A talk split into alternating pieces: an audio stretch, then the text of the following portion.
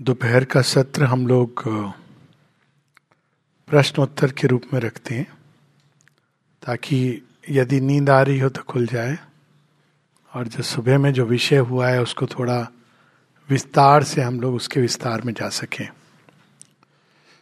तो यदि कोई प्रश्न है तो हम लोग उससे प्रारंभ कर सकते हैं।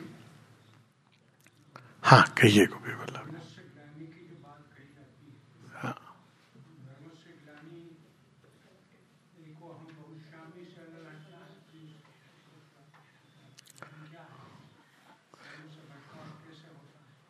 ये तो बहुत ही धर्म की ये इस पर एक पूरा मेरा सेशन रखने का मन है। किंतु यदि प्रश्न अगर अभी है तो हम कर सकते हैं इस पर ही। बहुत ही सुंदर गूढ़ प्रश्न है ये तो। प्रश्न ये है कि श्रीमद् भगवत गीता में धर्म से ग्लानी की बात की गई है तो धर्म धर्म से ग्लानी क्या है? यानी धर्म क्या है? वहाँ से प्रारंभ होगा। और जब अवतार आते हैं और वो बैलेंस को सेटराइट करते हैं। लेकिन एक बैकग्राउंड में ये बात, कुछ बात मैं ये बता दूँ कि अक्सर हम लोग सुनते हैं कि भारत ने संसार को शून्य दिया। मैंने इसमें ऐड किया है कि भारत ने संसार को एक भी दिया। लेकिन भारत ने केवल शून्य नहीं दिया, भारत ने संसार को महाशून्य भी दिया। मैथमेटिक्स भी जहाँ से निकलती है, जहाँ से सृष्टि के अंदर पैटर्न्स बनते हैं। मैथमेटिक्स क्या है? मैथमेटिक्स वास्तव में देखा जाए तो जब कोई चीज़ किसी चीज़ का निर्माण होगा फॉर्म का तो मैथमेटिक्स आ जाती है उसमें ज्योमेट्री आ जाती नंबर आ जाते हैं। और फॉर्म्स आते हैं तो उसके साथ जोमेट्री आ जाएगी। तो भारत ने इस पूरे शून्य से जो आगे क्रम चलता है, एक, दो, तीन, चार, लेकिन वह कहाँ से निकलता है, महाशून्य ये भी दिया। और दूसरा, भारत ने संसार को केवल एक नहीं दिया, एक अमेव द्वितीयम भी दिया। यानी वह एक जो सब में समाया हुआ है। मैथमेटिकली भी हम लोग जानते हैं कि एक एक ऐसा नंबर है कि वो हर नंबर में मल्टीप्लीकेशन डिवीज़न में होता है। तो एक हर चीज़ में समाया हुआ है। और सच में बहुत इंटरेस्टिंग होता है जब हम देखते हैं कि सृष्टि की जैसे रचना हुई है, वही मूल सत्य अपने ढंग से इसके अंदर प्रकट होते हैं। इस, कोई नंबर ऐसा नहीं है जिसमें एक है नहीं अंतर नहीं है आप उसको एक से डिवाइड कर सकते हैं, आप उसको एक से मल्टीप्लाई कर सकते हैं। तो बहुत सारे गिफ्ट्स हैं, बहुत सारे इस तरह के संसार को भारतवर्ष ने उपहार के रूप में दिए हैं। और ऐसे अमूल्य उपहार जिसमें से एक एक उपहार ना केवल अमूल्य है, वो संसार को बचाने की क्षमता करता है। उनमें से एक, हम लोग रोज किसी किसी उपहार की बात करेंगे। महाशून्य की अभी बात हुई एकमे द्वितीयम की बात हुई। उनमें से एक उपहार है धर्म। सुबह बात हुई, यज्ञ यज्ञ भी क्या है, उसकी बात होगी। यज्ञ, तप, योग, ये सभी तो भारतवर्ष ने दिए केवल ज़ीरो नहीं दिया है। ये सभी कुछ अध्यात्म, उनमें से एक जो भारतवर्ष का जो गिफ्ट है, वो है धर्म। अब किसी भी चीज़ का एक शुद्ध ओरिजिनल स्वरूप होता है, और फिर वो धीरे धीरे कालांतर में वो विकृत होने लगता है। और वो विकृत इस तरह से होता है, विकृत ओरिजिनल चीज़ को विकृत कौन करता है, क्या चीज़ करती है? तो स्पष्ट ही मनुष्य की बुद्धि करती है। जो शब्द उत्पन्न होता है, वो ओरिजिन में अपने एक महान अनुभव से होता है। उस अनुभव को अभिव्यक्ति किया जा रहा है। और अभिव्यक्ति के लिए शब्दों का माध्यम, शब्द एक माध्यम होते हैं, जिनके द्वारा उसको अभिव्यक्त किया जाता है, एक सत्य को। लेकिन धीरे धीरे मानव बुद्धि चूँकि वो अनुभव की भूमि तक नहीं उठ पाती है, वो उसका बाहरी रूप पकड़ने लगती है। उसका आंतरिक रूप शब्द तो एक माध्यम है हमें किसी चीज़ के गहराई में ले जाने के लिए। और इसको हम ऐसे देख लें, एक साधारण उदाहरण ले लें कि जब हम कहते हैं माँ, किसको माँ कहते हैं?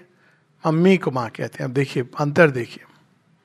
मम्मी को माँ कहते हैं। तो अब जब माँ कहते हैं तो इसका क्या अर्थ है? इसकी गहराई में अगर हम जाएँ तो डिवाइन मदर की जो क्वालिटीज हैं, सृष्टि को जन्म देती हैं, पोषण करती हैं, उसको ले जाती हैं, जहाँ जहाँ जाना है, नरिश करती हैं, ज्ञान से भरती हैं, सक्षम करती, बनाती है, शक्तिवर्धन करती है, सब माँ करती हैं। तो जो ह्यूमन मदर है, उसको उन्हीं चीज़ों को अपने अंदर धारण करना है। बहुत बड़ा टास्क है, माँ।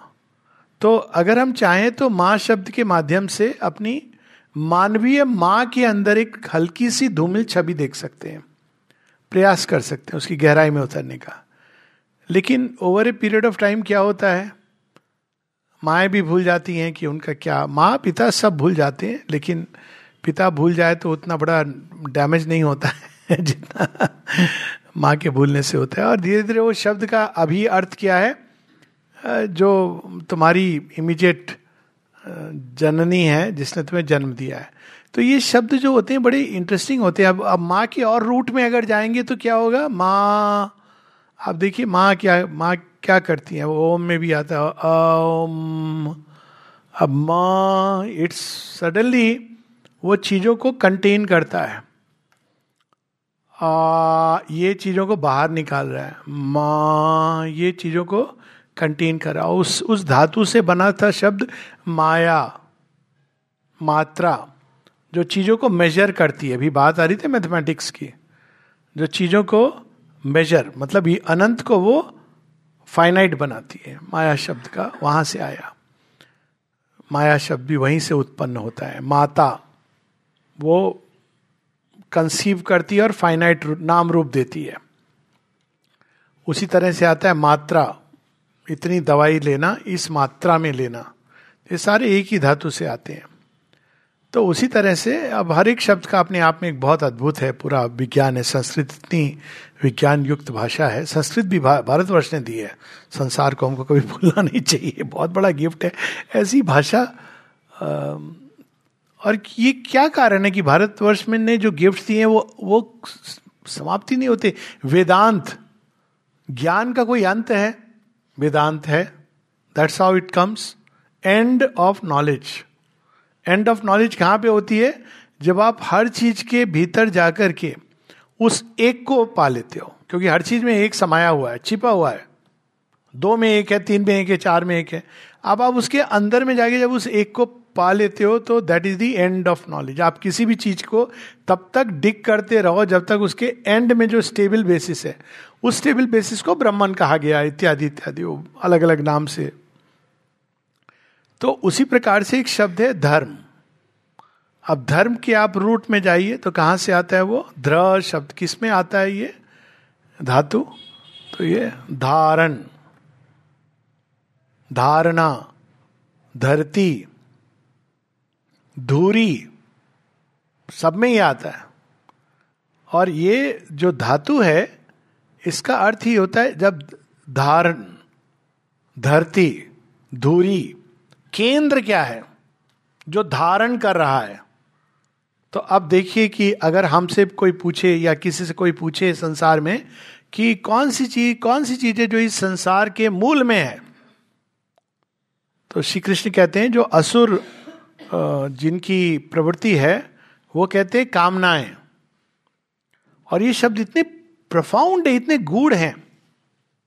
बात ये नहीं कि हमने क्या मीनिंग दिया, हमारा जीवन कैसे हम जी रहे हैं, कि सृष्टि के मूल में कामना है। तो सृष्टि के मूल में यदि कामना है तो उससे हमारी जीवन शैली उत्पन्न होती है। यदि कामना सृष्टि के मूल में है तो क्या दोष है अपनी कामनाओं को पूरा करने में? कोई दोष नहीं है। जो मूल में है, वही आपके जीवन में प्रकट होगा। तो आप देखिए, पूरा जो वेस्टर्न वर्ल्ड है, पश्चिमी जगत है, इस पर आधारित है। भारतवर्ष में भी ऐसी एक मिसकंसेप्शन आई कि कामनाओं से संसार उत्पन्न हुआ यही गीता, भगवत गीता कहती है। अब कामनाओं से संसार उत्पन्न हुआ है तो जीवन में लक्ष्य क्या होना चाहिए? कामनाओं की पूर्ति होनी चाहिए। ये रूट में है। तो कामनाओं की पूर्ति में हम चले जाते हैं। लेकिन कामना किसी भी चीज़ का बेसिस कैसे हो सकती है? इसलिए नहीं हो सकती क्योंकि वो तो स्थिर है ही नहीं। सुबह उठ के चाय की कामना होती है, शाम को उठ के कुछ और चाहिए, रात को सोने के पहले दूध चाहिए ताना प्रकार की कामना है। तो वो बेसिस क्या होना चाहिए जो स्टेबल है? जो एक धरातल ऐसा एक भूमि जो अब वो स्थिर है। स्थिर भूमि पर ही हो सकता है ना। कितना सुंदर प्रश्न है कि ये सारा जो डांस है, प्रकृति का, सृष्टि का, ये किस भूमि पर हो रहा है? तो इसको अलग अलग इमेजेस से शिव पड़े हुए हैं और उस पर ये नर्तन हो रहा है।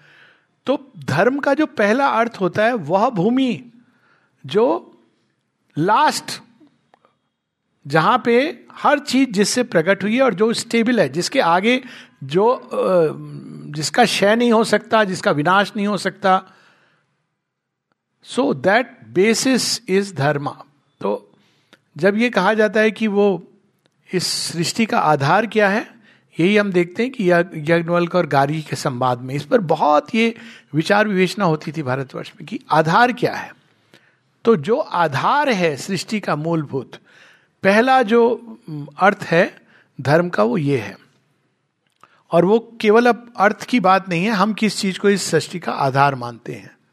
तो यदि आधार शून्य है तो उसी प्रकार से हम जीवन जिएँगे। यदि आधार एक है तो जीवन उस तरह से। हालाँकि ये दोनों एक ही सत्य के दो बिंदु हैं, जिनको बाद में ले लिया गया।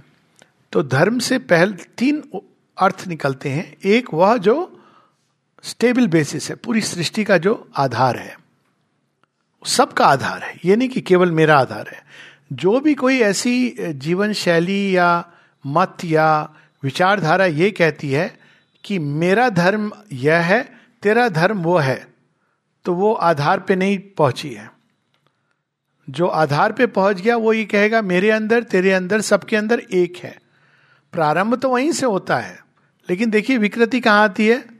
एक हमारे मित्र थे, हैं अभी भी। भगवान, उनको लंबी आयु, दीर्घायु दे। बहुत अच्छे व्यक्ति हैं और विल में रहते हैं और स्विट्ज़रलैंड के हैं। थोड़ी थोड़ी उन्होंने अच्छी खासी हिंदी, तमिल सीख ली है। तो जब मिलते हैं, वो ऐसे ग्रीटिंग करते हैं, मज़ाक सबका मालिक एक। हम जानते हैं कहाँ से। तो मैं कहता हाँ मज़ाक मज़ाक में कहता हूँ। हाँ लेकिन भूलना नहीं, वो मालिक जो मेरा वाला मालिक है। हम भी मानते हैं सबका मालिक एक है, लेकिन वो जिस नाम से मैं जानता हूँ, वही है बस, दूसरा नहीं होना चाहिए। अब देखिए क्या हुआ छोटा सा डिस्टोर्शन ऐसे हम सुनते हैं ना कि सब कहते हैं एक ही बात, कहते हैं हाँ कहते हैं एक ही बात, लेकिन उसके बाद क्या कहते हैं वो भी इंपॉर्टेंट है। सनातन धर्म यही कहता है, एक हमें द्वितीय, हम सबकी एक ही सत्ता। है लेकिन सनातन धर्म ने क्या किया? एक बड़ी सुंदर बात कही। उसने ये कहा कि वह जो एक है, उसको तुम कई रास्तों से पहुँच सकते हो। एकम सद विप्र बहुधा बदंती अब ये डाल करके उन्होंने इसको एक सेफ्टी दे दिया कि भाई ये नहीं कि हम जिस रास्ते पहुँचे, जो हमने देख लिया माउंटेन पीक वहाँ बैठ के हमने दुनी रमाली कहा, यही अल्टीमेट है। तो पहला जो अर्थ है धर्म का, ये है। अब इस धर्म की तो ग्लानी हो नहीं सकती। ये तो सदैव है, सदैव था, सदैव रहेगा। लेकिन ये क्या बस वहाँ पर है और ये संसार चलता जा रहा है? अब ये भी एक विरोधाभास आ गया। कि उसमें और संसार के बीच में कोई तालमेल है? ये नित्य कहाँ हो रहा है? तो आपने देखे होंगे कि कई प्रकार के नृत्य नृत्य होते हैं। वेस्टर्न कंटेक्स में बड़े इंटरेस्टिंग नृत्य होते हैं। तो एक होता है वो डांस जिसमें आप बॉल डांस करते हैं, जहाँ मैन इज़ स्टेबल एंड वो जो स्त्री है वो चारों तरफ़ जा रही है। उसका भयानक रूप होता है सालसा तो उसमें तो दोनों पता नहीं कहा जा रहे तो अब ये जो उस एक के आधार पर सृष्टि में नृत्य हो रहा है, ये क्या इसको हमको कभी भूलना नहीं चाहिए। उसी के ऊपर पे अगर वो आधार चला जाएगा तो माँ काली का नृत्य इतना अनियंत्रित हो जाएगा कि देव लोक, यह लोक, वह लोक, पर लोक सब धूल धूसरित हो जाएँगे। शेरविंद सावित्री में एक पंक्ति कहते हैं on Shiva's breast stage the eternal dance तो वो जो प्रचंड ऊर्जा महाशक्ति वो नृत्य कर रही है, एक हम बहुश्याम, वहाँ पे ये बात आती है। क्यों? क्योंकि वो जब नृत्य करती हैं तो जैसे अग्नि के अंदर से बहुत सारे चिंगारियाँ निकलती हैं तो वो एक एक चिंगारी आप समझिए एक एक विश्व बनता जाता है अनेकों अनेकों विश्व। तो वो जो नृत्य है, उसको स्टेबलाइज कौन कर रहा है? किसके आधार पर हो रहा है? और वो किस तरह से क्या हो रहा है, वो धर्म अब की अब दूसरी व्याख्या हुई कि वह जो एक है, वो अनेकों अनेकों में अनफोल्ड कर रहा अपने आप को। अब दूसरी उसकी व्याख्या ये हो गई धर्म की, वो जो आधार है, वही अपने आप को प्रकट कर रहा है यहाँ मैनिफेस्टेशन में। तो मैनिफेस्टेशन यानी प्रकटन में, अब वो अनेकों अनेकों तरीके से प्रकट कर रहा है। और हर चीज़ के अंदर फिर वो समाता जाता है। तो इसीलिए भारतवर्ष में हर चीज़ का अपना धर्म है। यहाँ तक कि शेरविंद कहते हैं, राजनीति का अपना धर्म है। There is dharma of politics सांप है, उसका अपना धर्म है। जिस तरह से वो बीज है, उसका अपना धर्म है। वृक्ष बनेगा, उसमें भी है प्रत्येक का। तो वो, यानी उसकी एक डिटरमिन किया गया है कि वो इस तरह से जाएगा। और वो उसी रास्ते पे चलेगा। उसको बता दिया गया कि इस तरह से उसके अंदर में कोई चीज़ है जो उस अनफोल्डिंग में नहीं तो बहुत ज़्यादा संसार में असंतुलन हो जाएगा। अगर मान लीजिए कि अचानक वो क्रीपर्स होते हैं ना जो लता, जो पेड़ को पड़ चढ़ती उस पर कोई ऐसा नरियल उगने लगे और गिरे लोगों के माथे पे तो क्या हालत होगी? अब ये अनफोल्डिंग में धर्म है, जिसके कारण वो पृथ्वी के अंदर संतुलन बना रहता है, सामंजस्य बना रहता है। ये ऑटोमेटिक प्रोसेस है। और ये तभी संभव है यदि हर चीज़ के अंदर एक है। वरना नहीं, आप तारों को देखिए, नक्षत्रों को देखिए पैटर्न्स को देखिए मैथमेटिक्स को, सारा सब कुछ। तो वो धर्म हर चीज़ के अंदर है, समाया है। अब हम लोग बोलेंगे, लेकिन वो जो हम लोग करते हैं, ये व्रत कर लिया हमने, ये उपवास तो अब ये सेकंड डेफिनेशन हुई हर चीज़ के अंदर। वृद्ध अवस्था का अपना धर्म है, सन्यासी का अपना धर्म है, गृहस्थ का धर्म अपना है, नारी का धर्म है, लेकिन साथ में पति का धर्म है, सबका धर्म है। बाल अवस्था का अपना धर्म है, युवा अवस्था का अपना धर्म है, क्योंकि हर चीज़ को उन्होंने प्रयास किया समझने का कि इस एज ग्रुप में या इस व्यक्ति के अंदर या इस समाज में, इस संसार में भिन्न भिन्न चीज़ें, उनके धर्म को जानना ज़रूरी है। और वही अगर हम नहीं जानेंगे तो अव्यवस्था पैदा करेंगे। इसलिए जो ये जेनेटिकली मॉडिफाइड फ़ूड आ रहे हैं, अब ये क्या कर रहे हैं आप? आप अव्यवस्था कर रहे हैं, मनुष्य का मन उसमें आके। कोई प्रयोजन है कि चीज़ें इस तरह से बनाई गई हैं? पहले उनको समझना है हमको। और वो प्रयोजन अगर हम नहीं समझेंगे तो हर एक चीज़ जो हम सही करने की चेष्टा करेंगे या नहीं करने की चेष्टा करेंगे, हम दूसरा इंबैलेंस पैदा करेंगे। तो इसीलिए उस धर्म को रित चित जिसको कहा गया राइट लॉ ऑफ़ थिंग्स धर्म से ये अर्थ आता है ना लॉ चीज़ों, किस विधान क्या है चीज़ों का, ये जानना आवश्यक है। तो देखिए, इसमें सारी साइंस आ जाती है। ऑल द साइंसेस आर्ट सब कुछ उसमें आ जाता है। अब यह जो चीज़ें अनफोल्ड कर रही हैं, फिर वो बाहर में मैनिफेस्ट करती हैं।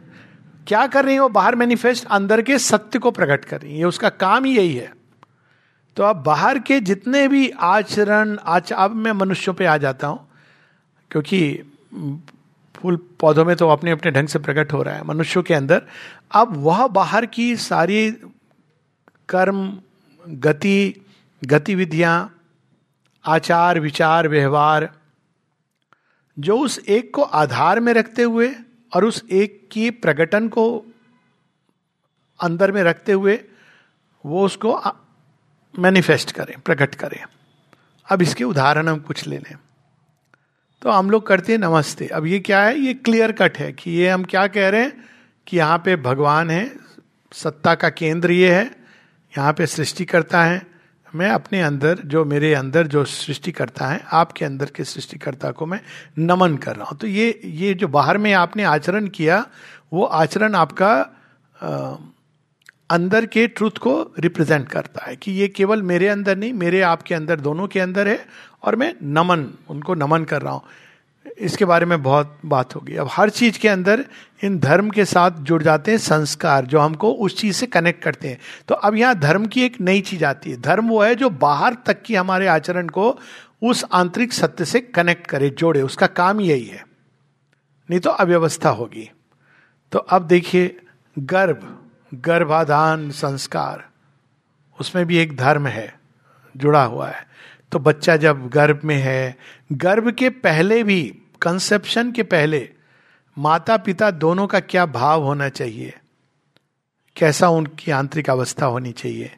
जिससे कि जब कंसीव करें, ये सब धर्म का हिस्सा है। इस धर्म इज़ समग्र, कोई ऐसी चीज़ नहीं है जिसके अंदर धर्म नहीं है।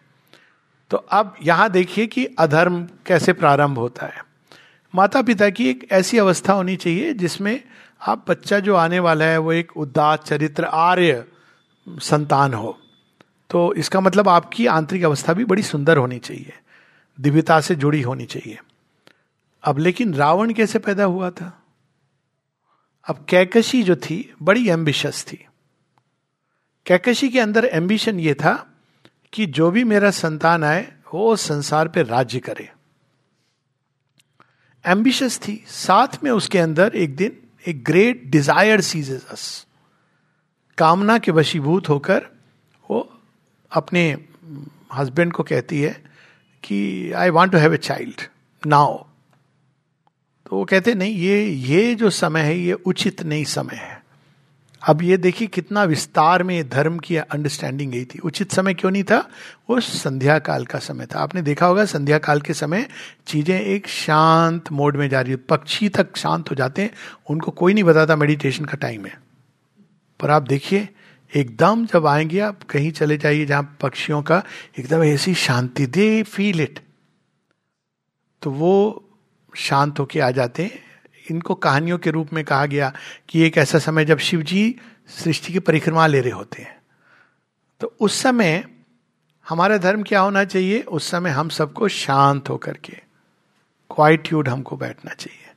उस समय जब आप एक काम क्रीड़ा जैसी उत्तेजनापूर्ण आचरण करते हैं, साथ में अंदर में एक महत्वाकांक्षा को लिए गए हैं तो वो अधर्म का, अब देख देखिए कितना इंटरेस्टिंग है ये।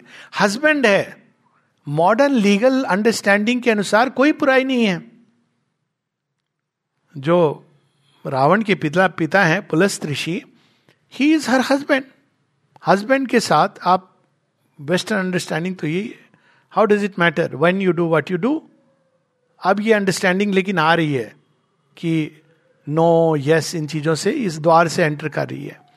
लेकिन फ्रॉम दी भारत, भारतीय दर्शन, भारतीय आध्यात्मिक विज्ञान के अनुसार वो समय यदि आप इस प्रकार की क्रीड़ा, समय का भी अपनी, जिसको हम लोग कहते हैं, मांग होती है और उसको जब अनदेखा किया जाता है तो उसका परिणाम भयानक होता है।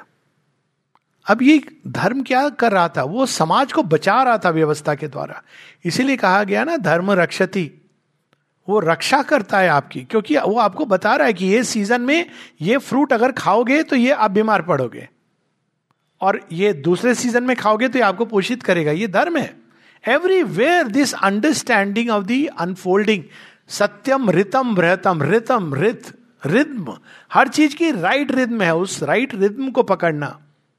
हृत चित, उसका देश काल में उसकी अनफोल्डिंग को जानना।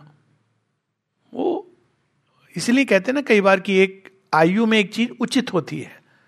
एक दूसरी आयु में वो चीज़ अनुचित हो जाती है। वेस्टर्न वर्ल्ड में इसका कंसेप्ट नहीं है। उचित है, सब लीगली वैलिड है तो वैलिड है। लेकिन ये समस्या तो धर्म एक इतनी व्यापक चीज़ है it's far beyond human law धर्म कोई ह्यूमन रिलीजियस लॉ नहीं है कि आर्बिट्रली किसी ने बना दिया।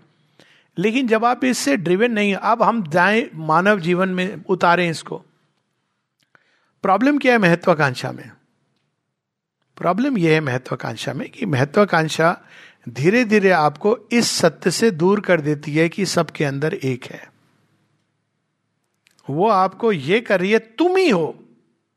दूसरे को तुम कोहनी मार के गिरा दो। चलते चलते टपका दो। अब आप क्या कर रहे हो? नाउ एक लिमिट के अंदर ये चीज़ प्रकृति एक्सेप्ट करती है, क्योंकि वो युवा विकास हो रहा है तो उसने मार्जिन ऑफ़ एरर रखा हुआ है। लेकिन जब अति महत्वाकांक्षा से व्यक्ति ड्रिवेन होता है तो धर्म विमुख हो रहा है। इसलिए नहीं कि किसी किताब में लिखा है। इसलिए कि जब हम इस प्रकार जीवन जीते कि केवल मैं हूँ तो हम क्या कर रहे हैं? मैं भगवान हूँ। यही कर रहे हैं ना हम कि मेरे अलावा कोई नहीं है। मेरे से बढ़कर कोई नहीं है। तो किससे बढ़कर कोई नहीं है? भगवान से बढ़कर कोई नहीं है। तो आपने स्वयं को भगवान के स्लॉट में डाल लिया। दूसरों के साथ क्या किया? दूसरे तो तुच्छ प्राणी हैं। जब इस प्रकार से हम लोगों के साथ व्यवहार करते हैं, आचरण करते हैं तो हम धीरे धीरे धर्म विमुख हो रहे हैं।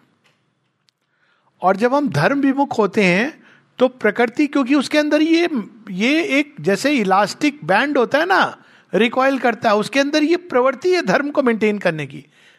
तो आप जब ये चीज़ करोगे तो किसी ना किसी रूप में प्रकृति उसको वापस लाएगी। ये कोई रिवार्ड पनिशमेंट की बात नहीं है।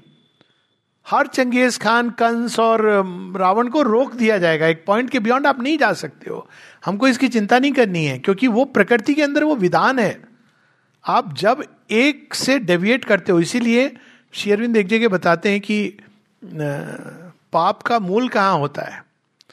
आपकी इंडिविजुअलिटी है, आप उसको एक्सप्रेस करिए, कोई समस्या नहीं है।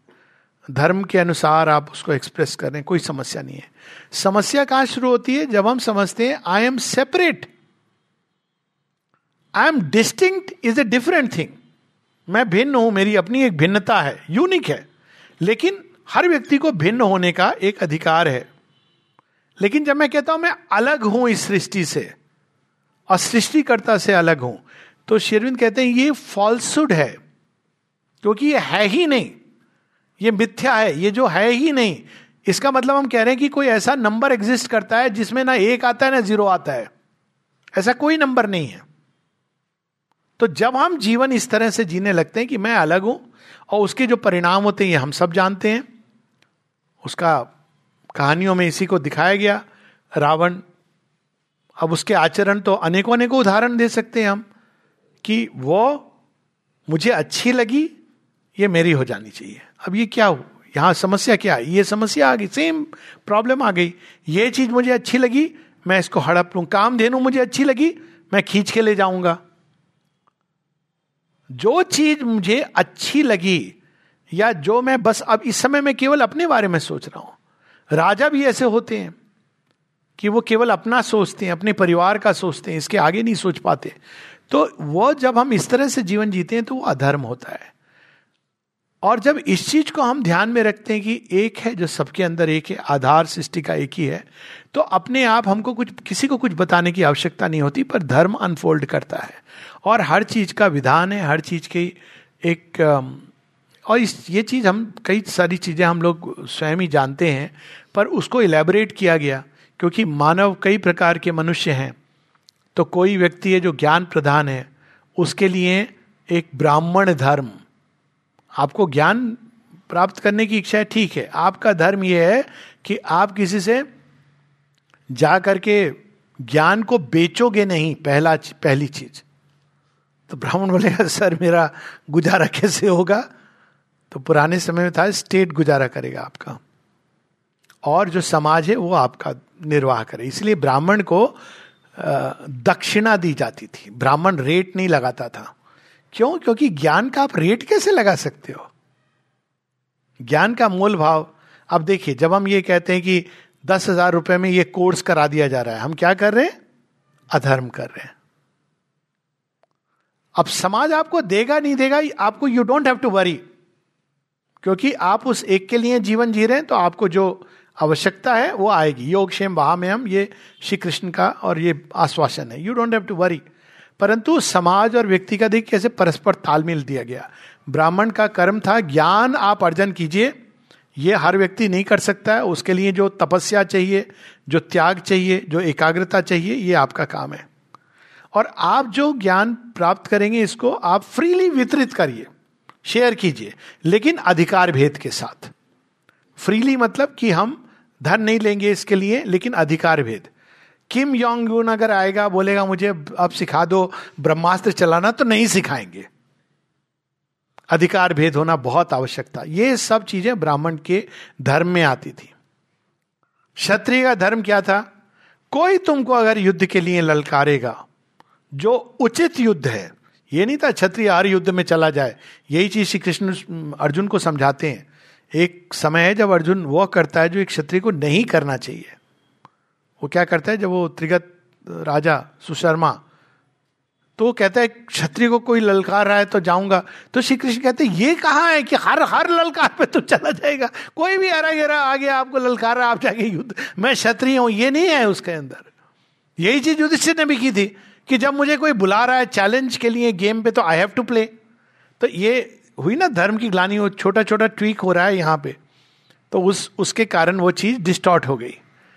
क्षत्रिय को केवल धर्म युद्ध के लिए ही हैड टू स्टैंड अप या कोई कोई जो आपसे कमज़ोर है, वो आपकी शरण आ रहा है और आपको सुरक्षा मांग रहा है। तो क्षत्रिय का ही धर्म था। वो ये नहीं कह सकता, ये तो बहुत बड़ा शत्रु लग रहा है इससे मैं न लड़ूँगा। आपको लड़ना है, ये आपका धर्म है अगर आप उसके अनुसार जिएँगे, अब होगा कि उसके अनुसार मैं जीऊँगा तो क्या होगा? मुझे क्या फ़ायदा होगा? फ़ायदा ये होगा, वह जो धर्म करता है, आपको एक से जोड़ेगा।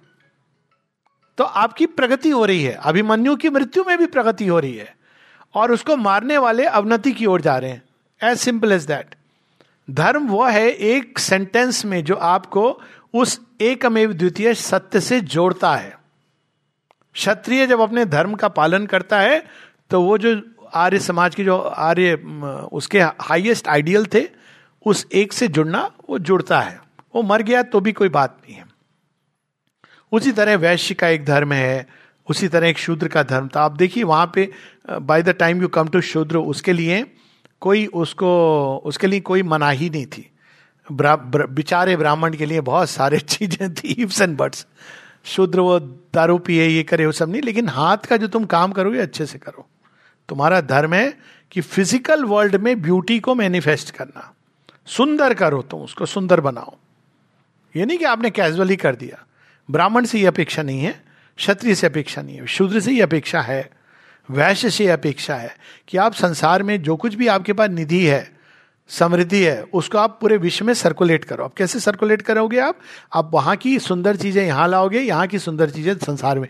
ओरिजिन क्या है? आप सौंदर्य को पूरे संसार में बिखेर रहे हैं।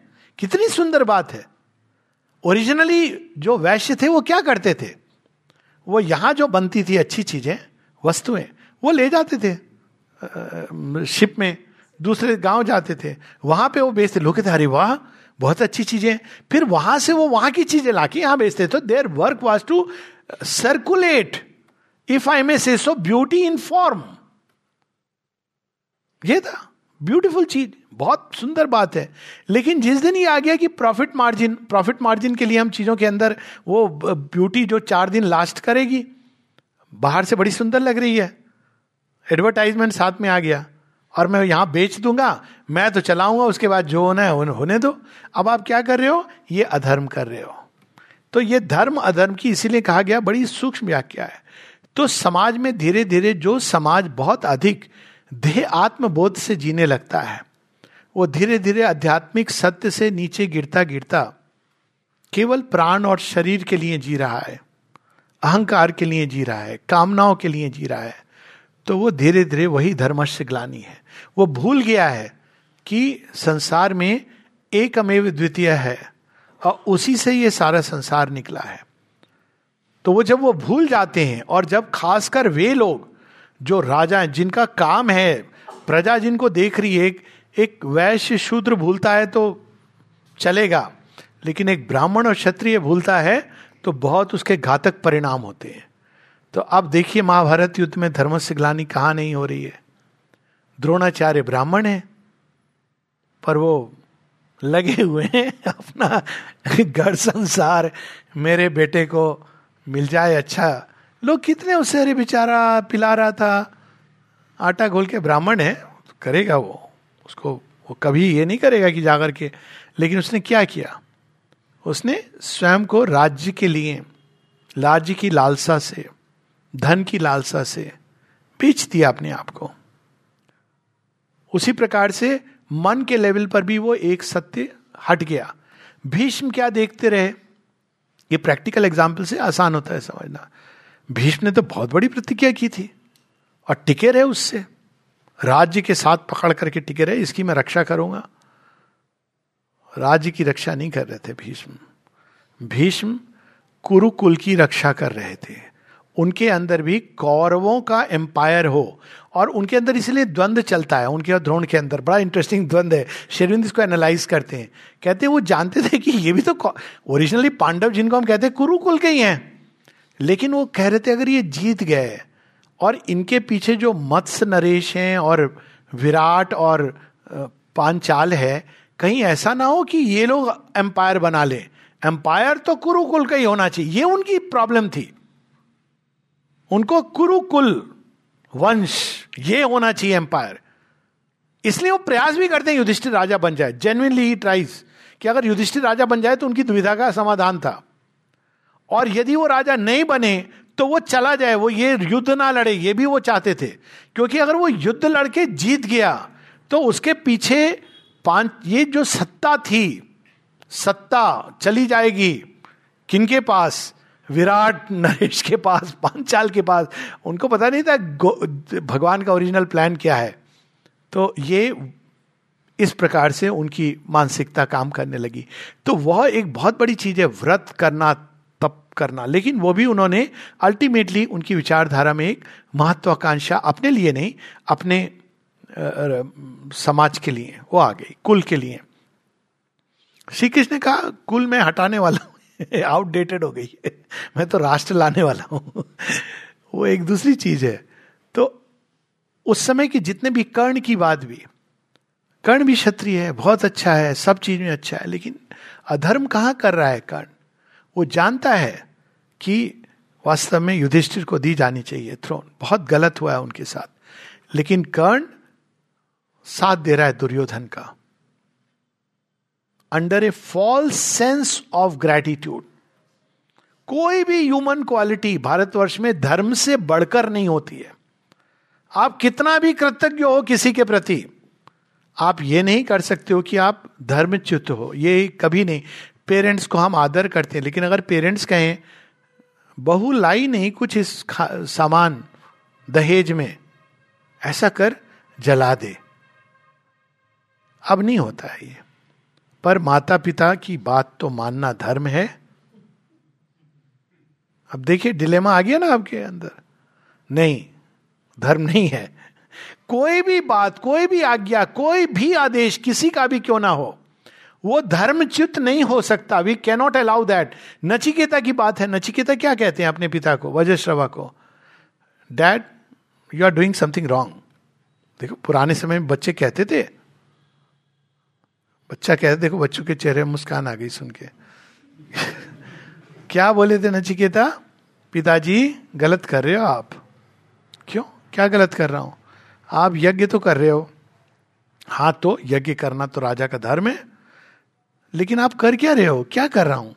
सारी जो गाय बूढ़ी हो गई हैं, उनके अंदर दुधारू नहीं बची। आप नाम के लिए दान दे रहे हो आप। ऐसे दान दिया जाता है। ये तो दान का धर्म नहीं है जो चीज़ हम लोग अभी भी बताते हैं ना, जो अभी भी भारतवर्ष में ऐसे लोग हैं, जिनके अंदर एक वो पुरानी फीलिंग है। वो कहेंगे, ये चीज़ मत दो किसी को, तुम्हारे ये बेकार सी हो गई है, इसको नहीं दो। मतलब कोई ऐसा व्यक्ति जो सच में नीडी है, आपने दे दिया, वो एक अलग बात है। लेकिन आप ऐसे नहीं देते हैं अरे चलो यार, इसको बिना सोचे समझे तामसिक दान। तो कहते हैं, आप गलत कर रहे हो। तो पिता कहते हैं, तू बहुत मुँह चलाता है, चुप करके बैठ। तो नचिकेता दृढ़ है। लास्ट में नचिकेता, वो ट्रंप कार्ड खेलते हैं, मुझे किसको दे रहे हो? जा, तुम मृत्यु को चला जा। अब वो मृत्यु के बाद, देखिए, धर्म कैसे ऑपरेट कर रहा है।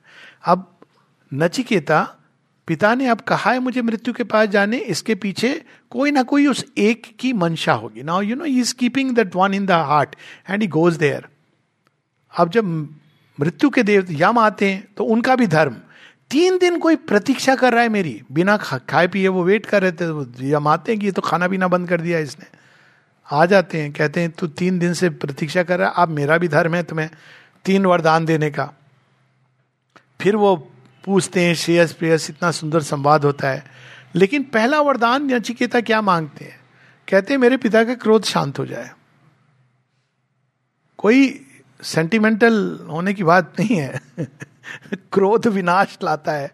व्यक्ति का, समाज का, संसार का, नचिकेता नोज़ दिस किसी के लिए भी अच्छा नहीं होता क्रोध। तो अब देखिए, इस तरह से जब हम देखते हैं तो धर्म अधर्म कितना सुंदर हमारे दैनिक जीवन में। क्रोधात भवती सम्मोहा। क्रोध अधर्म है। युद्ध अधर्म नहीं है। यदि आपके ऊपर धर्म युद्ध थोपा गया है तो आप युद्ध करें। लेकिन क्रोध करके जब युद्ध कर रहे हैं तो अधर्म कर रहे हैं। घृणा के साथ जब आप लड़ रहे हैं तो अधर्म कर रहे हैं। इसलिए कई बार लोगों को गीता समझ नहीं आती कि श्री कृष्ण अहिंसा इत्यादि ये सब बोल रहे हैं। साथ में कह रहे हैं, युद्ध करिए। बिल्कुल सही। वो अर्जुन को सिखा रहे हैं कि तुम्हारी आंतरिक अवस्था कैसी होनी चाहिए। घृणा नहीं होनी चाहिए ईर्षा नहीं होनी चाहिए, महत्वाकांक्षा नहीं होनी चाहिए। क्यों? ये सब चीज़ें हमको इगोइज्म को बढ़ावा देकर हमको काट देती हैं इस भाव से कि वन एलोन इज़ ट्रू और फिर तो युद्ध कर, क्योंकि ये युद्ध थोपा गया है तुझ पर और ये तो सारे प्रयास सब कर चुके युद्ध रोकने के, सामंजस्य लाने के, वो विफल रहे तो now you have to fight क्योंकि अब पूरी युग एक ऐसे दोराहे पर खड़ा हो गया है कि अगर दुर्योधन के हाथ में सत्ता होगी तो पूरा राष्ट्र ही अधर्म के ऊपर चला जाएगा। तो this is the under sukshma understanding of adharma. यानी एक चुनाव करना होता है हमको। युग धर्म होता है। अब जैसे आज का युग धर्म अलग है, इसीलिए आज बच्चे बच्चों के साथ जब हम डील करते हैं तो एक अपने आप में विषय आपको युग धर्म को ध्यान में रख के करना है। अब आप वो समय नहीं, जो पुराने समय में, हमारे समय में ऐसा होता था हाँ होता था। यही चीज़, भीष्म और द्रोणाचार्य भी कह रहे थे, हमारे समय में तो हमने कभी ऐसे अपने दादाजी के खिलाफ धनुष्मान नहीं उठाया। ये तुम क्या कर रहे हो, अर्जुन? तो अर्जुन, कृष्ण जी को देखते हैं, सर, क्या करूँ मैं? कहते चिंता नहीं कर, अब मैं युग के अनुरूप, ये वो जो धर्म था ना, वो ग्लानी, उन्होंने मिसयूज, अब धर्म की ग्लानी कैसे होती है? आप मिसयूज करते हो। आपके हाथ में एक क्षत्रिय के पास एक शक्ति है, वो जब इसको मिसयूज कर रहा है तो वो आप धर्म की ग्लानी कर रहे हो। एक ब्राह्मण है, उसके पास ज्ञान की शक्ति है। अब वो इसको मिसयूज कर रहा है तो धर्म की ग्लानी हो रही है।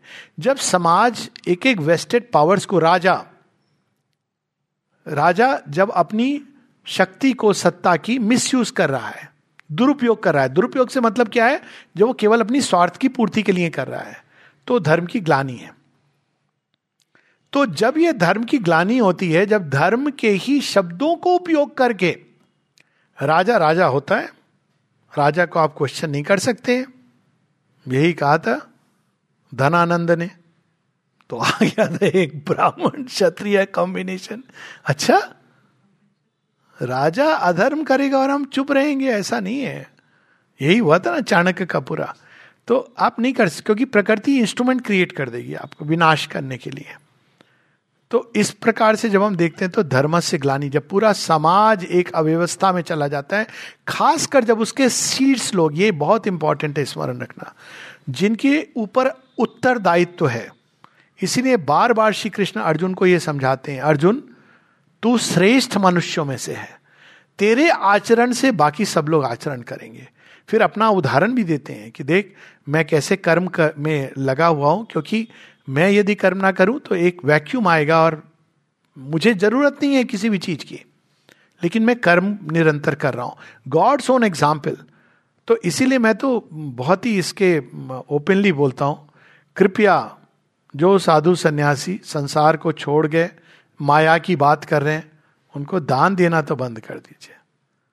आप जब कह रहे हो ये सब माया है तो ठीक है, आप सन्यास, आपने अपने को समाज की एक इवोल्यूशनरी धारा से कट कर दिया है। अब आप कह रहे हो कि मुझे इससे कोई लेना देना नहीं है।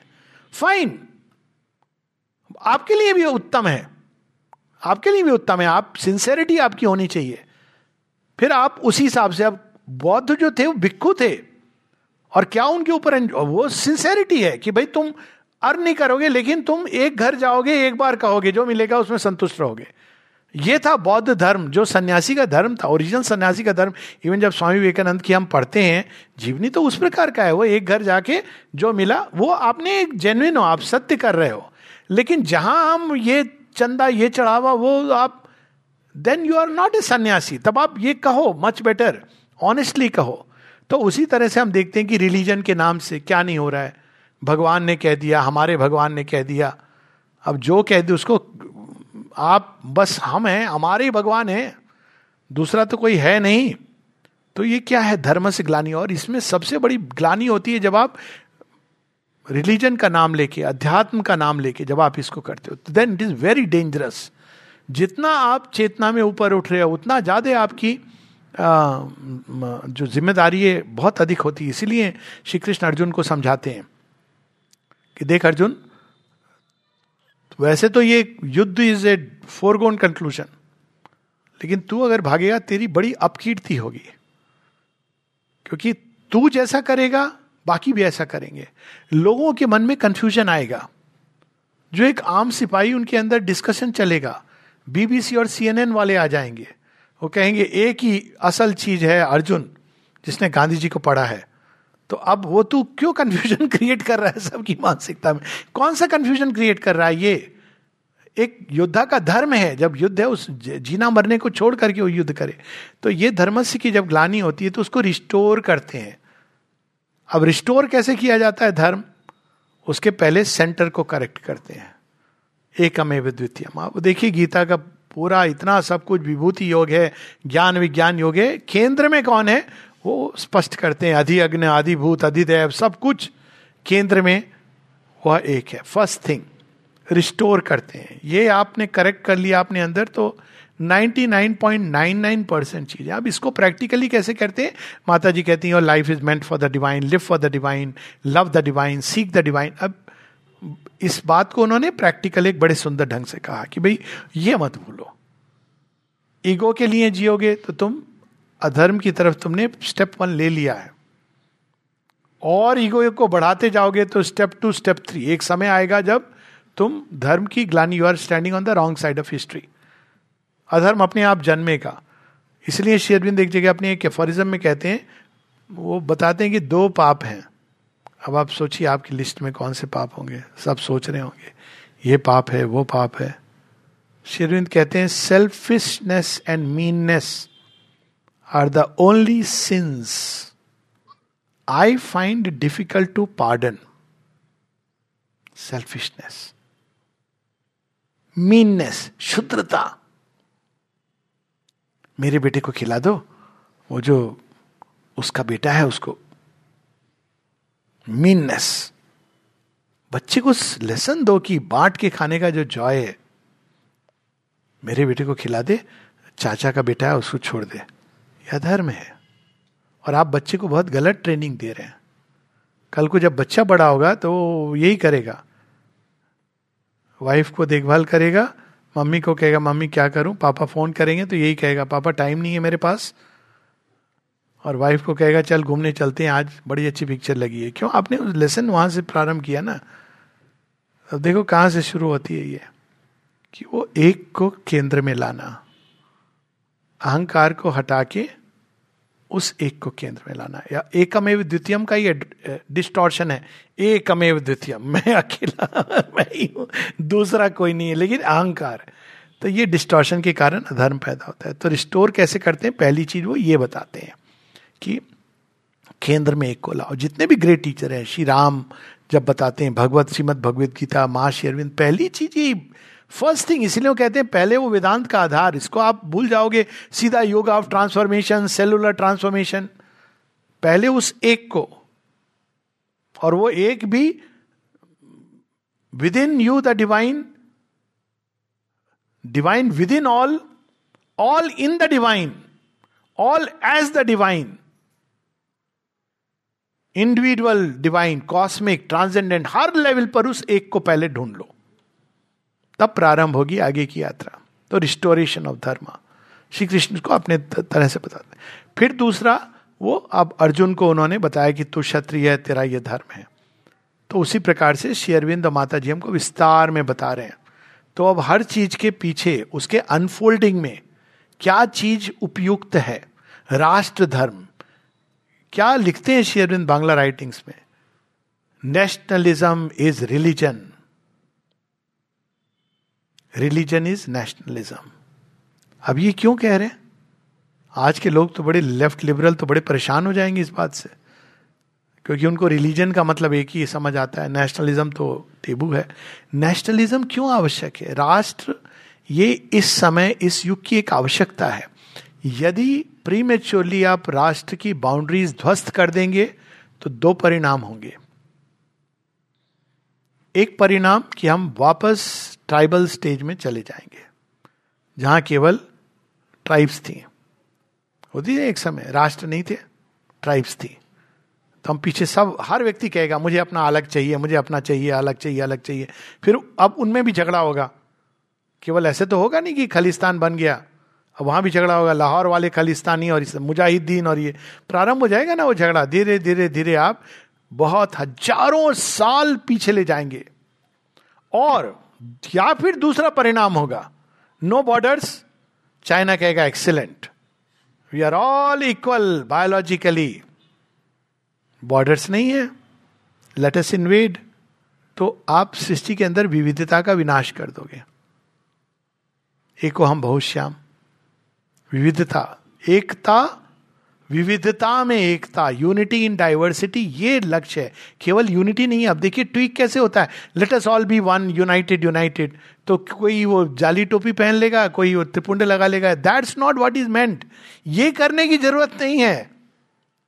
आपको अपना सरनेम बदलने की ज़रूरत नहीं है। विविधता है। लेट अस सेलिब्रेट इट लेकिन एकता को ध्यान में रखिए। विविधता, एकता, ये दोनों साथ में चलेंगी। शेरविंद जगन्नाथ रथ के ऊपर जो लेख दिखते हैं, उसमें बताते हैं। कि जगन्नाथ रथ के चार पहिए आप एक को एक से अलग नहीं कर सकते हैं। तो एकता, समानता, सहचा, वो मित्रता, जो मित्रवत्व व्यवहार है, ये सब चीज़ों को हमको साथ में रखना है। इसको, उसमें आता है श्रीमद भागवत पुराण में कि वो गाय के चार पाँव होते हैं और उसके तीन पाँव कट जाते हैं। परीक्षित कहते हैं तो तो ये किसने की है तेरी दुर्दशा? कहते कली ने की है। और ये एक पाँव जो बची, वो क्या है? कहते हैं, ये तो श्रद्धा। और बाकी सारी मेरी धर्म के जो जितने चरण है, वो चले गए। तो राजा परीक्षित कली का विनाश करने आते हैं। तो कली कहता है, मुझे भी स्थान देना होगा। अब देखिए कितनी अजीब बात है। हर चीज़ अपने स्थान पर उपयुक्त है। जिन लोगों के अंदर बहुत निशाचरी प्रवृत्ति हैं शेरविंद ने सावित्री में एक लाइन लिखी है night booths for repair of vices सुबह में आपकी पाप वृत्ति कम हो गई। अब आपको फिर से उसको ठीक करनी है तो जुआ घर में चले जाइए। करिए।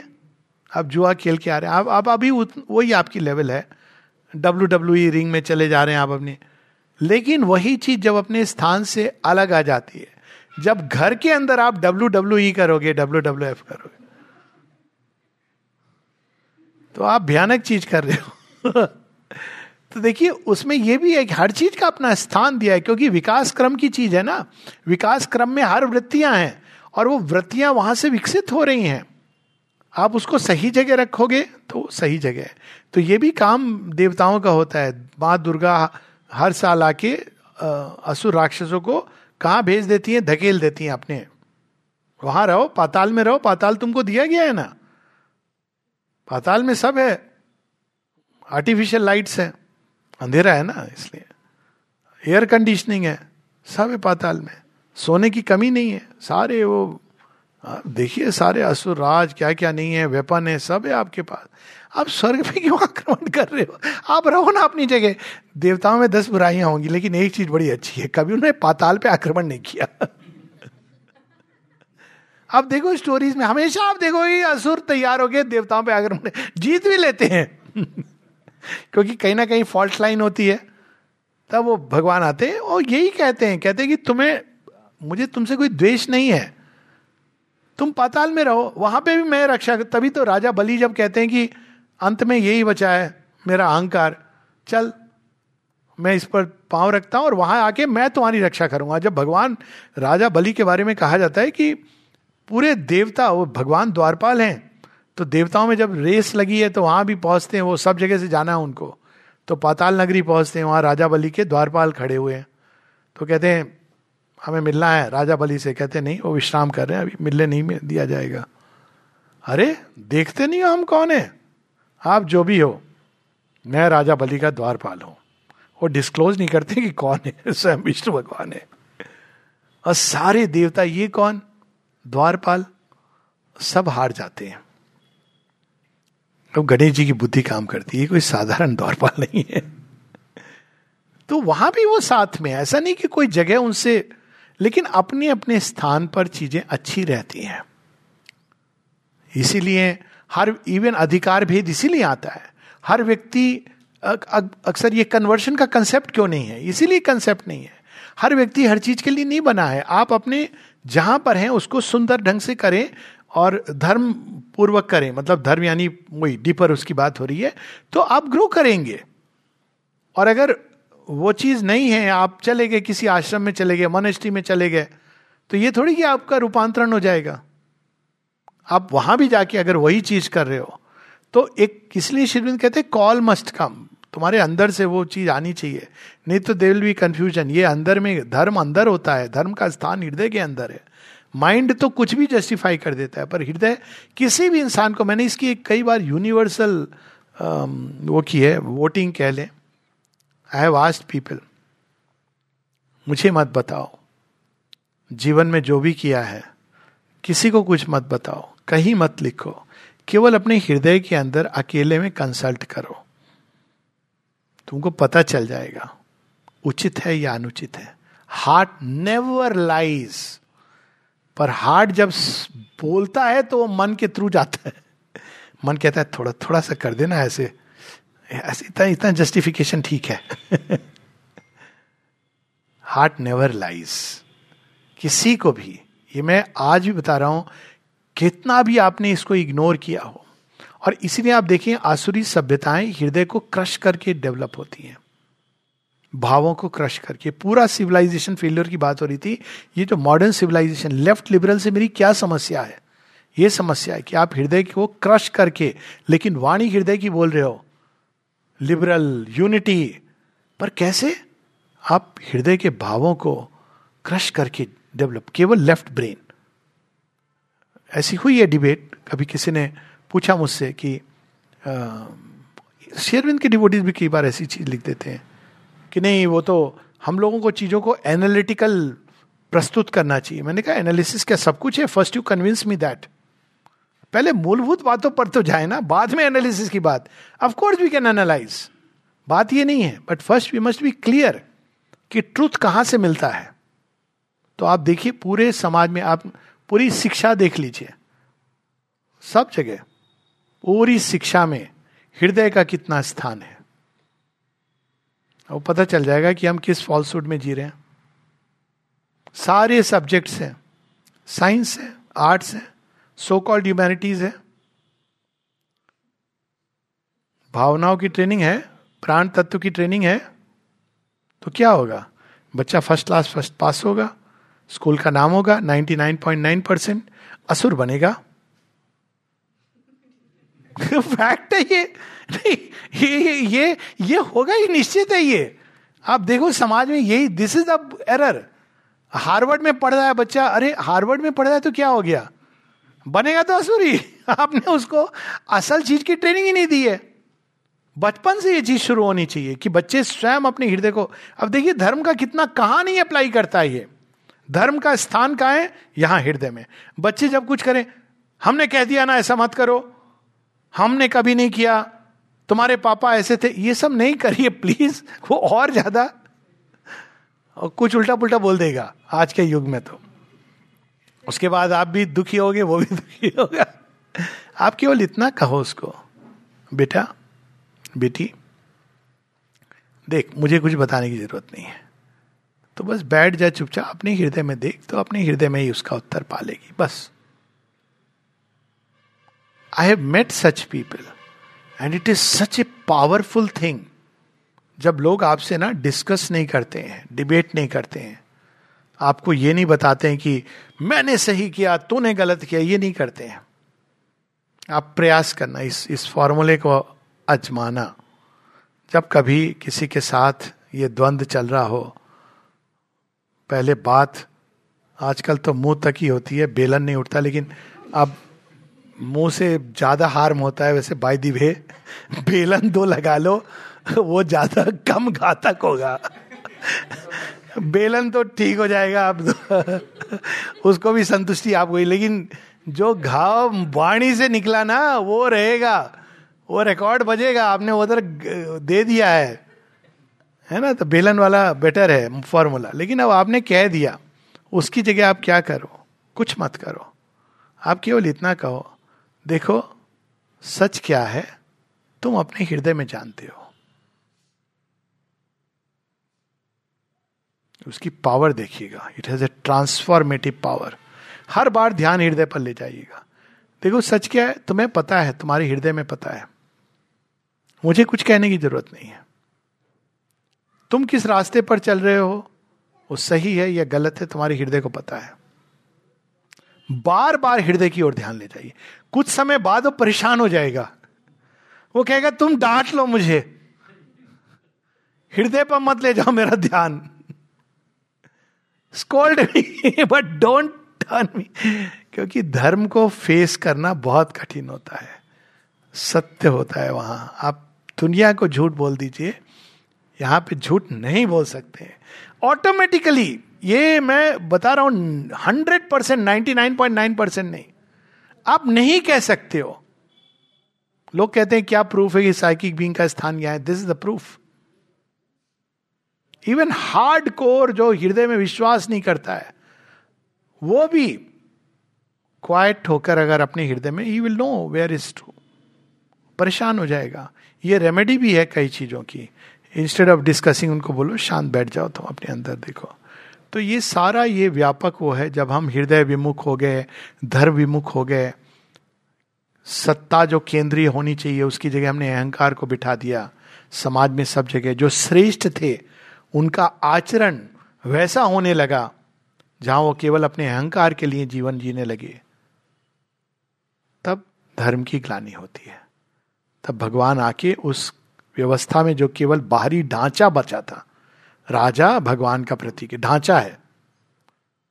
माता पिता आदरणीय है, ढांचा बचा। तो जब वो ढांचा केवल बचता है, बाहरी क्रियाकर्म नहीं, क्या बोलते हैं उसको? क्रियाकर्म नहीं, कार्यक्रम नहीं, जो लोग जाते हैं ना रोज पूजा पाठ सब कर रहे हैं। कर्म कांड कर्म कांड बचा है। सॉरी। तो भगवान क्रियाकर्म कर देते ओके जब जब केवल कर्म कांड बचा है, श्रद्धा चली गई। जो लास्ट पाँव था ना, धर्म का श्रद्धा, वो भी चली गई।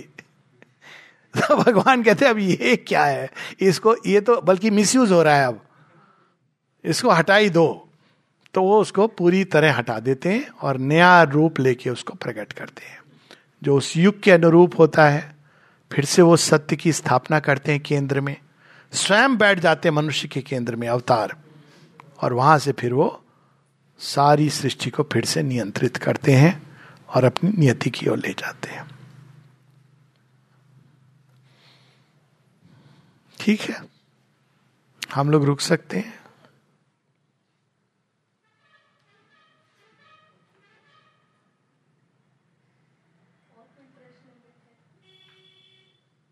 पाँच दस मिनट कोई छोटा मोटा प्रश्न? मोटा नहीं छोटा प्रश्न ये तो बहुत सुंदर था। मैंने सोचा ही था धर्म की बात होगी लेकिन आपने बहुत अच्छा समय के अनुरूप हो गया।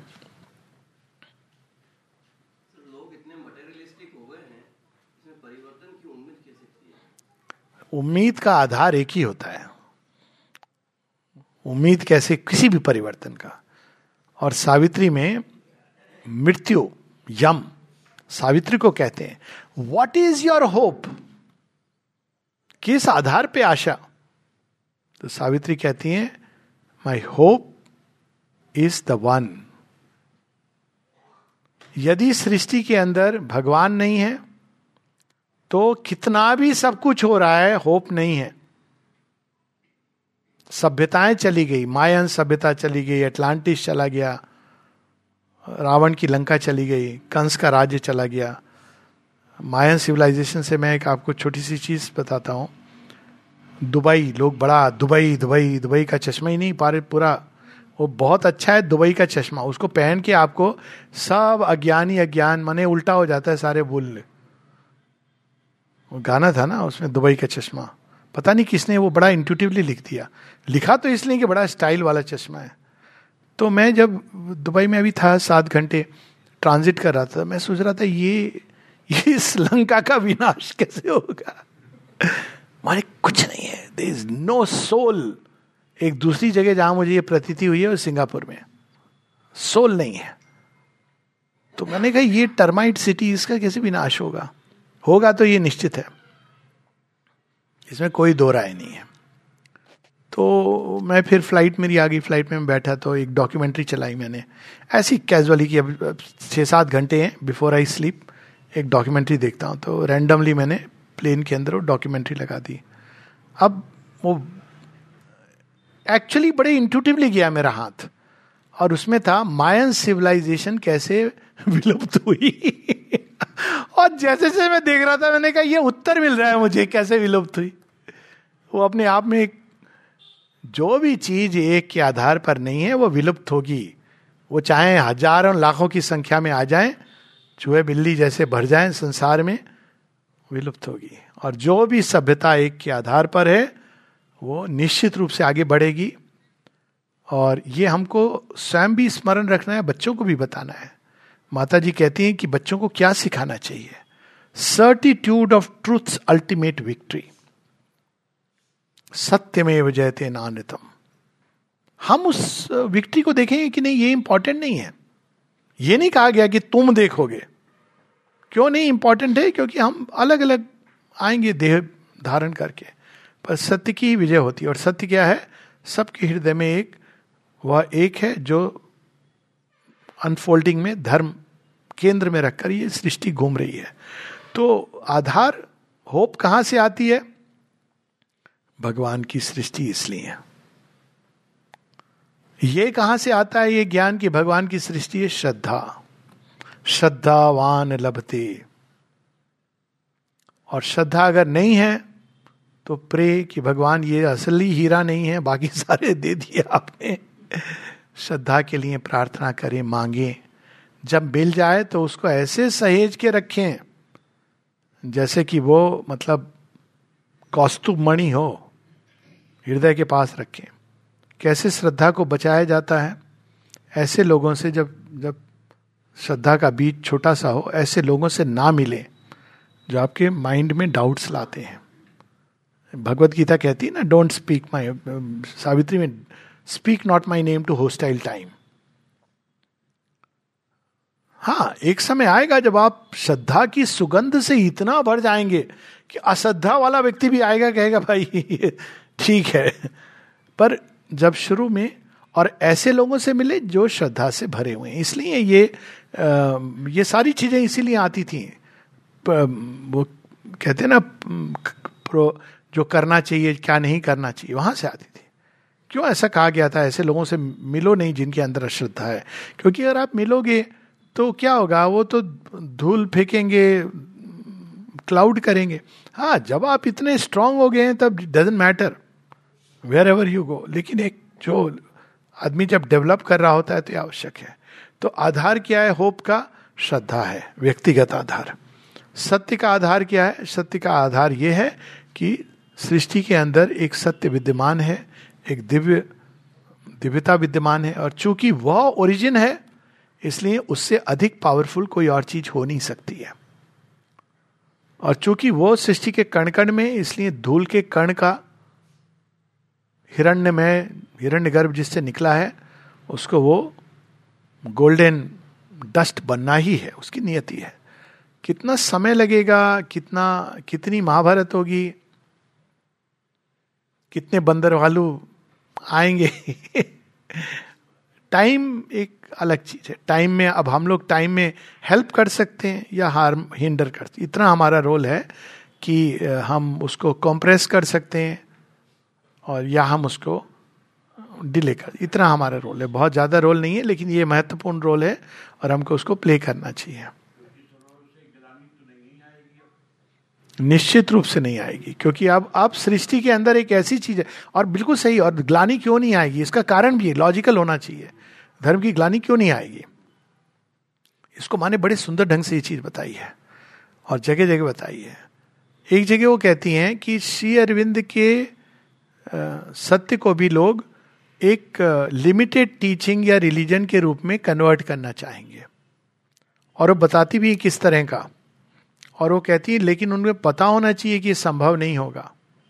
क्यों संभव नहीं होगा? They should know that the lord is great and benevolent and mighty and infinite तो इसलिए संभव नहीं होगा, क्योंकि पृथ्वी पर पहली बार एक सत्य ऐसा है जो अनंत है।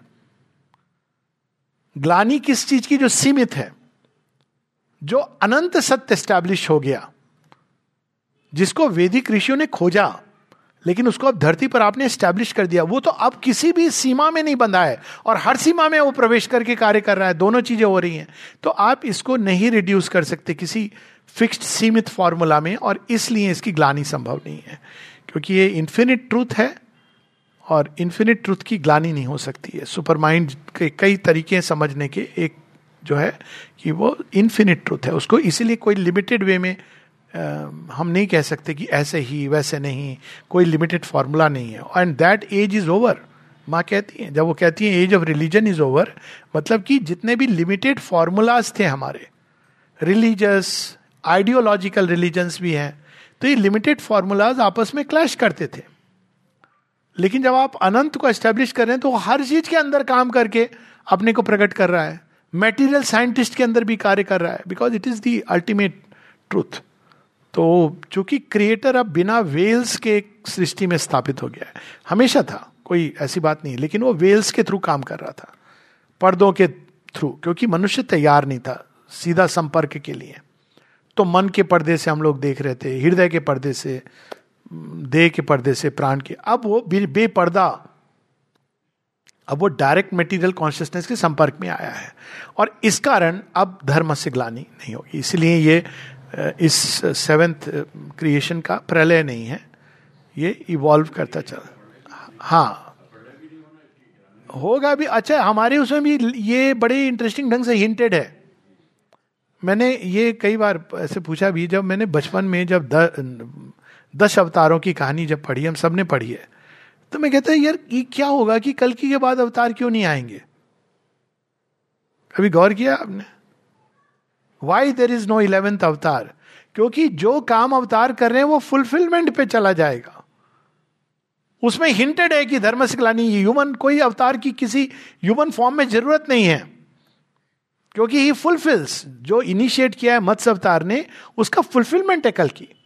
अब उसको एक लिमिटेड ढंग से उन्होंने एक पौराणिक कथा के माध्यम से सिंबॉलिकली कहा है। नेचुरली वो तलवार घोड़े पर इट्स नॉट लाइक मतलब उसको लिटरल नहीं लेना चाहिए इट इज़ एविडेंट पर उसका जो संकेत है बड़ा स्पष्ट है। So it is the last last avatar the grand fulfillment of creation end game of pralay pralay over it's a new creation ठीक है। जय माँ।